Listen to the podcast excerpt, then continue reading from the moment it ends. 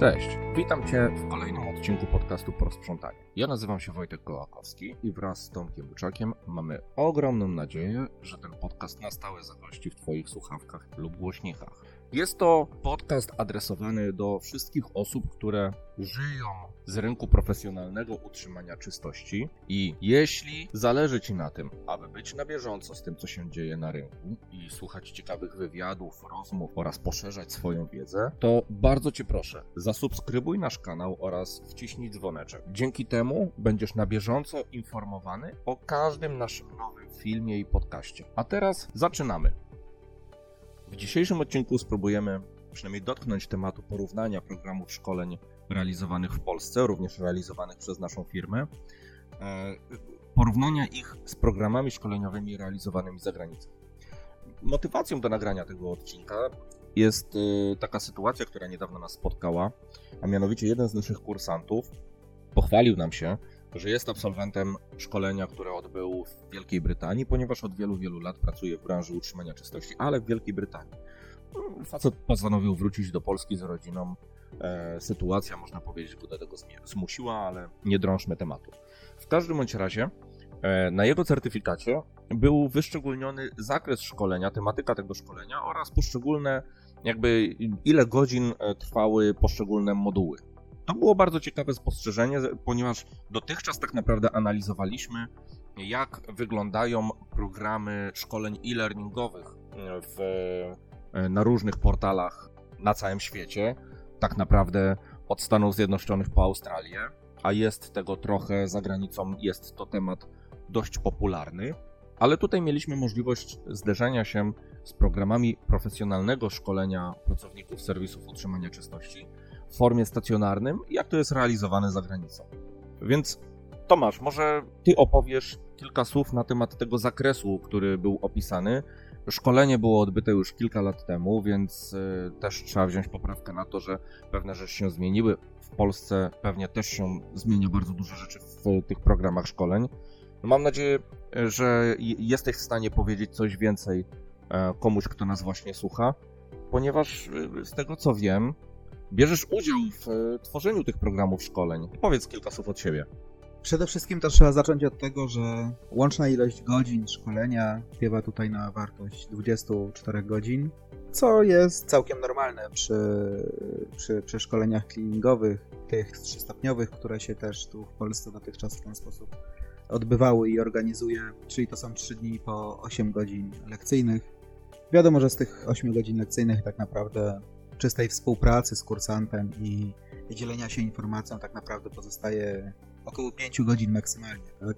Co do programu, który tam był przedstawiony, to moim osobistym, skromnym zdaniem on był bardzo, bardzo przeładowany. Tak? I, I praktycznie te rzeczy, tą wiedzę, która była zawarta w tym programie, można by było zawrzeć w trzech takich kursach.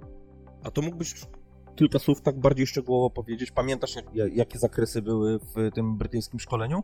Dokładnie, co do jednego nie jestem w stanie Ci wymienić ich, tak? bo, bo to było kilkanaście pozycji, ale na pewno zwróciłem uwagę, że oprócz takich podstawowych umiejętności, które posi- powinien posiadać frontliner, pracownik, pracownik liniowy serwisu sprzątającego, kradły się takie zagadnienia, które zajmowały całe moduły, jak na przykład używanie urządzeń szorująco-zbierających, polerowanie powierzchni, polimeryzacja czy, czy pranie ekstrakcyjne. Przed chwilą powiedziałeś, że szkolenie było przeładowane, że to brytyjskie szkolenie było opisane na dwadzieścia kilka godzin, tak, z czego tak naprawdę realnej jakiejś pracy z kursantem było około pięciu godzin. Wiem, że to jest Twoje doświadczenie z sali trenerskiej. Jakbyś mógł króciutko rozwinąć ten temat. Z czego to wynika? Z czego wynika taka różnica, że szkolenie kiedyś trwało trzy dni, a tak naprawdę wystarczy na nie kilka godzin? Wiesz, jedno drugiego nie wyklucza. Szkolenie może trwać trzy dni, pięć dni, jak i, nie wiem, trzy albo pięć godzin, tak? No tak, ale mówimy o jakimś określonym programie, który, jak rozumiem, był przeładowany. Równie dobrze można było go zrealizować krócej, ponieważ tam były jakieś zapychacze po prostu. To, że, że ten program wyglądał właśnie w ten sposób, no, mogło mieć różne podstawy. No, ja akurat tego nie wiem. Ten program mógł być zbudowany na czyjeś polecenie. Ktoś mógł sobie żądać akurat, żeby nauczyć tylu umiejętności. Akurat nauczyć może to nie jest dobre słowo tutaj, bo, bo ta, ta osoba, która przyjmie tak dużo informacji najprawdopodobniej w bardzo szczątkowy sposób przekazanych, raczej się niczego nie nauczy albo będzie miała wielki chaos w głowie. A z drugiej strony szkolenie e, mogło być opracowywane faktycznie przez e, jakiegoś eksperta, specjalistę z branży. No i niestety bardzo często jest tak, że ktoś, kto wie bardzo, bardzo dużo, chciałby w jak najkrótszym czasie przekazać jak najwięcej tych informacji. No a moim zdaniem edukacja nie na tym polega, tak? Żeby coś zrobić bardzo obszernie, w bardzo krótkim czasie, bo dla mnie istotny jest efekt nauczania, to co uczestnik szkolenia zapamięta, pojmie i będzie potrafił to wykorzystać potem w życiu codziennym, w praktyce, w jego pracy, tak? No tak, dlatego akurat ja też jestem tego zdania, że podstawy to powinny być podstawy, a każde poszerzanie wiedzy powinno być dopiero realizowane w chwili, gdy te podstawy zostaną naprawdę wpojone w stopniu wystarczającym. Ale w takim razie, czy jest ktoś, kto te podstawy określa? Czy jest osoba, czy organizacja, czy firma, czy szef? K- no, kto to jest? Kto powinien te podstawy określać? Takiej jednoznacznej odpowiedzi na twoje pytanie nie ma.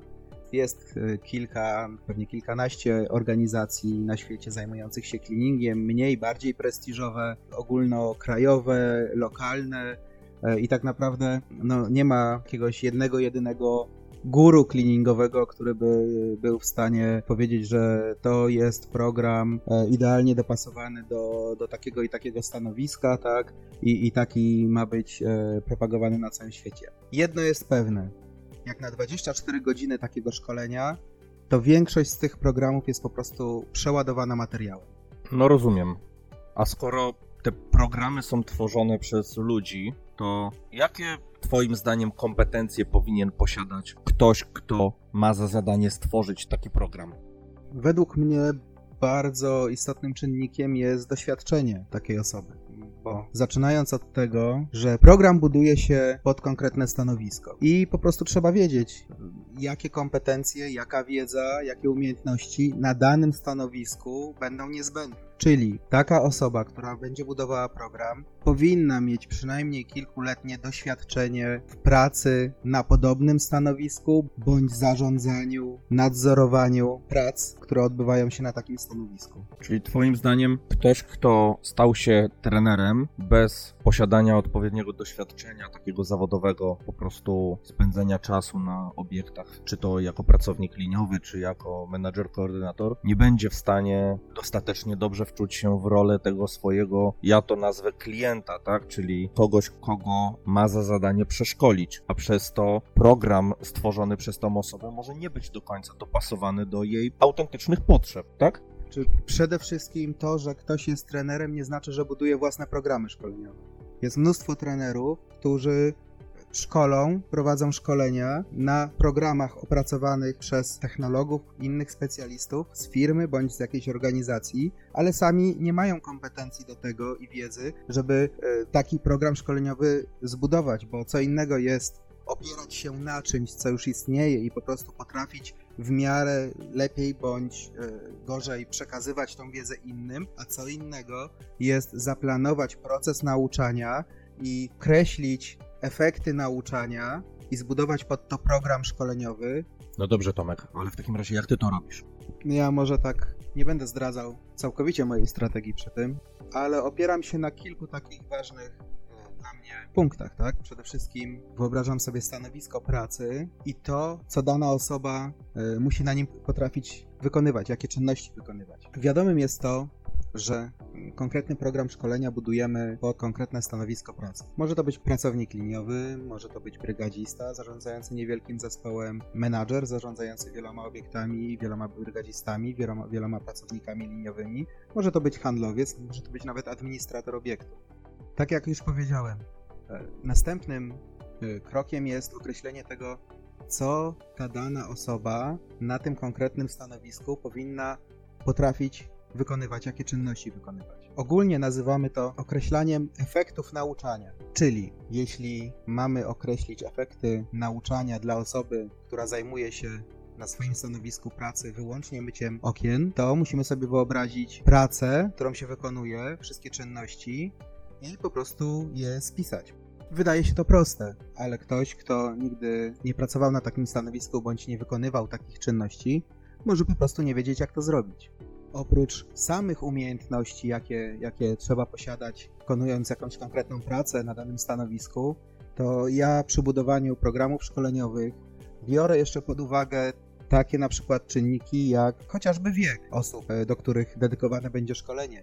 A powiedz mi, Tomasz, jest jakaś konkretna budowa, konstrukcja takiego programu, którą on musi spełniać, czy to jest jakaś wolna amerykanka? Każde szkolenie zazwyczaj składa się z modułów i lekcji. W każdym z modułów jest, jest ileś tam lekcji, w zależności od, od zakresu tematycznego, tak?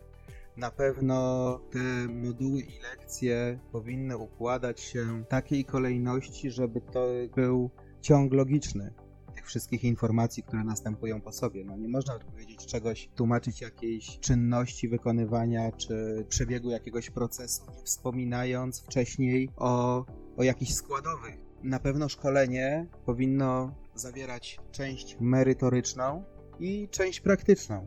No dobrze, dużo już zostało powiedziane, ale jakbyś mógł powiedzieć komuś, kto nas w tym momencie słucha, odpowiedzieć na pewne pytanie, które mnie się przynajmniej ciśnie na usta. Ile takich programów szkoleniowych już w życiu opracowałeś? Bo widać, że wiesz, o czym mówisz, ale powiedz, czy to nie jest tylko teoria. Tak, całkowicie od podstaw to gdzieś powiedzmy kilkanaście już programów szkoleniowych zbudowałem. One też się zmieniają, ja cały czas nad nimi pracuję, bo rynek się zmienia, są, są nowinki, aktualizacje wiedzy, to nowe narzędzia, urządzenia czyszczące, środki chemiczne, więc to wszystko jakoś ewoluuje. I rozumiem, że taki program szkoleniowy stworzony przez Ciebie zaczyna troszkę żyć jakby swoim życiem, tak? To, czy, czy to jest tak, że tylko Ty korzystasz tych, z tych programów i szkolisz ym, w oparciu o nie swoich kursantów, czy, czy na przykład udostępniasz te programy komuś innemu, innym trenerom, czy jak to się odbywa? Dotychczas programy, które opracowałem, yy, używałem ich wyłącznie do, do szkolenia własnych klientów i personelu, którym zarządzałem. Jednakże w ostatnim czasie, w momencie, kiedy zawiązała się grupa ekspercka przy Polskiej Izbie Gospodarczej Czystości, to trochę się zmieniło, tak? Yy, między innymi moje programy szkoleniowe yy, posłużyły za szkielety aktualnie opracowywanych nowych szkoleń yy, Polskiej Izby Gospodarczej Czystości. W chwili, w której nagrywamy ten odcinek, jest końcówka roku dwa tysiące dwudziestego pierwszego, właściwie w przeddzień Sylwestra. Nie wiem jeszcze, kiedy będzie opublikowany ten odcinek, ale jesteśmy wszyscy w takim momencie, że nurtuje nas pytanie, jak będzie wyglądał przyszły rok dla branży. Jak oceniasz z punktu widzenia trenera, kogoś, kto praktycznie po same uszy siedzi w szkoleniu pracowników, jak oceniasz, jak będzie wyglądała branża w nowym roku? Czy coś się zmieni?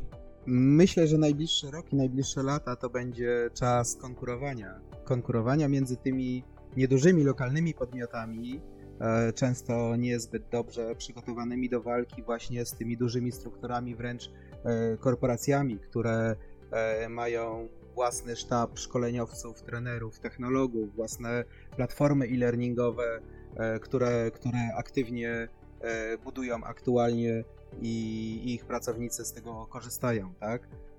Bardzo prawdopodobne, że dzięki temu zjawisku te duże firmy będą w stanie zwiększyć znacząco wydajność swojego personelu, przez co staną się bardzo konkurencyjne cenowo w stosunku do tych, do tych niedużych podmiotów. No tak, z tego co pamiętam, to te duże firmy też właśnie zawsze narzekały na to, że małe firmy były bardziej konkurencyjne cenowo w przetargach, więc też no, my wiemy, że od dawna szukały rozwiązania tego problemu i jednym z tych rozwiązań był rozwój oczywiście. No, najlepszą formą obrony jest atak, a właściwie ucieczka. Ucieczka do przodu. Nie? Najlepszą formą ucieczki jest ucieczka do przodu. Tomasz, na zakończenie, jak uważasz, jak będzie wyglądał Clean Mode dwa tysiące dwudziesty drugi?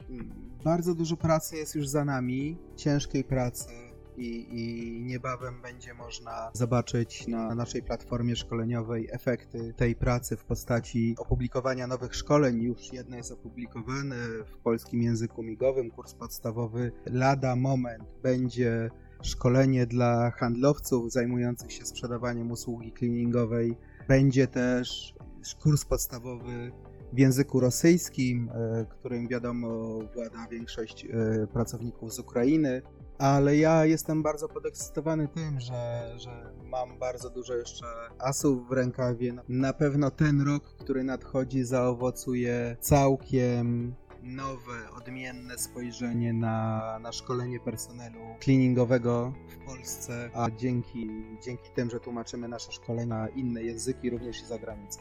Okej, okay. Serdecznie Ci dziękuję za dzisiejszą rozmowę. Parę minut to nam zajęło. Z mojej strony chciałbym również podziękować Tobie za wysłuchanie tego podcastu. Mam nadzieję, że wydał Ci się ciekawy, ale przede wszystkim chciałbym życzyć z naszej strony, ze strony Clean Mode, wszystkiego co najwspanialsze w dwa tysiące dwudziestym drugim. Przede wszystkim, żeby był to rok zdrowia, spokoju, no i koniunktury dla nas wszystkich. Także wszystkiego najlepszego.